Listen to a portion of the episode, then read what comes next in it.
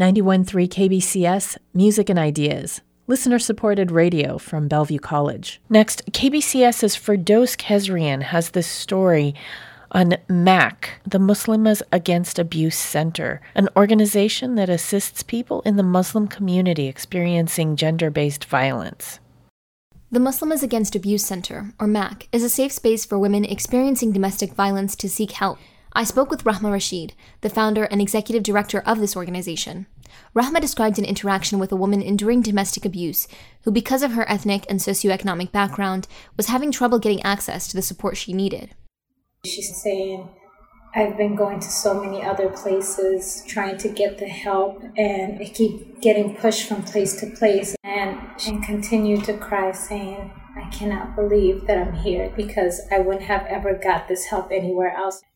Rahma and her team were able to quickly assess what the woman needed, getting her food and hygiene products, MAC also helps women fill out applications for housing and for college admissions, and connects them with resources such as free lawyers for domestic violence victims and mental health counselors. Rahma herself is a survivor of domestic abuse and explained to me how her experience shaped her belief that her community needed a place like MAC. I went through so many things um, with my ex husband and just knew that I didn't feel a sense of belonging, feel a sense of I can go to this place and they're going to help me and they're going to give me services that are not going to undermine my culture my religion because oftentimes we go to these different shelters in need of a place to stay while we're fleeing from the situation that we're in and we're backed out because they continue to make you feel like why don't you go to your own people Rahma went on to explain that when she, as well as other women, flee domestic violence in Seattle through shelters and other community organizations, they are often faced with the question of why their cultural and religious communities are not supporting them. As an Asian Muslim American, I understand the struggles that Rahma is talking about. You are encouraged to deal with any and all problems within the community that you belong to, but can be isolating Oftentimes, when community members give their advice to women experiencing domestic violence, they place the burden on the woman to navigate and cope with the abuse. Abuse has become an assumed behavior within relationships and has become abnormal to advocate against. I kept hearing that I'm not going to be successful. I'm going to be in a worse situation that I'm in if I'm leaving the situation and just the whole clash in regards to like your faith MAC holds various types of support groups for women in the community. They connect victims of domestic violence with people who can help and have similar cultural backgrounds. Oftentimes, sisters just need somebody to talk to. For our support group, they share their stories. We don't stop it at that. We get them in touch with different counselors, different therapists within the community who can better support them through their healing journey.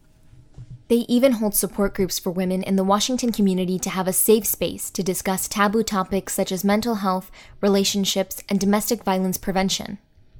Those are not conversations that we're usually normalized within our household or within our community. At the end of the day, by having these conversations, by being open and honest about what we're going through, we're able to help so many other people.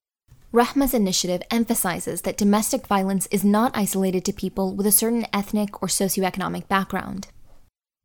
According to a study by Kaiser and the Centers for Disease Control and Prevention, domestic violence crosses all socioeconomic levels, race, ethnicity, and religious lines. There's magnified risk of violence in communities where people lack equal access to justice, have fewer economic options, and critically, where firearms are prevalent and gender norms are restrictive. It is happening to so many different people, so many different backgrounds.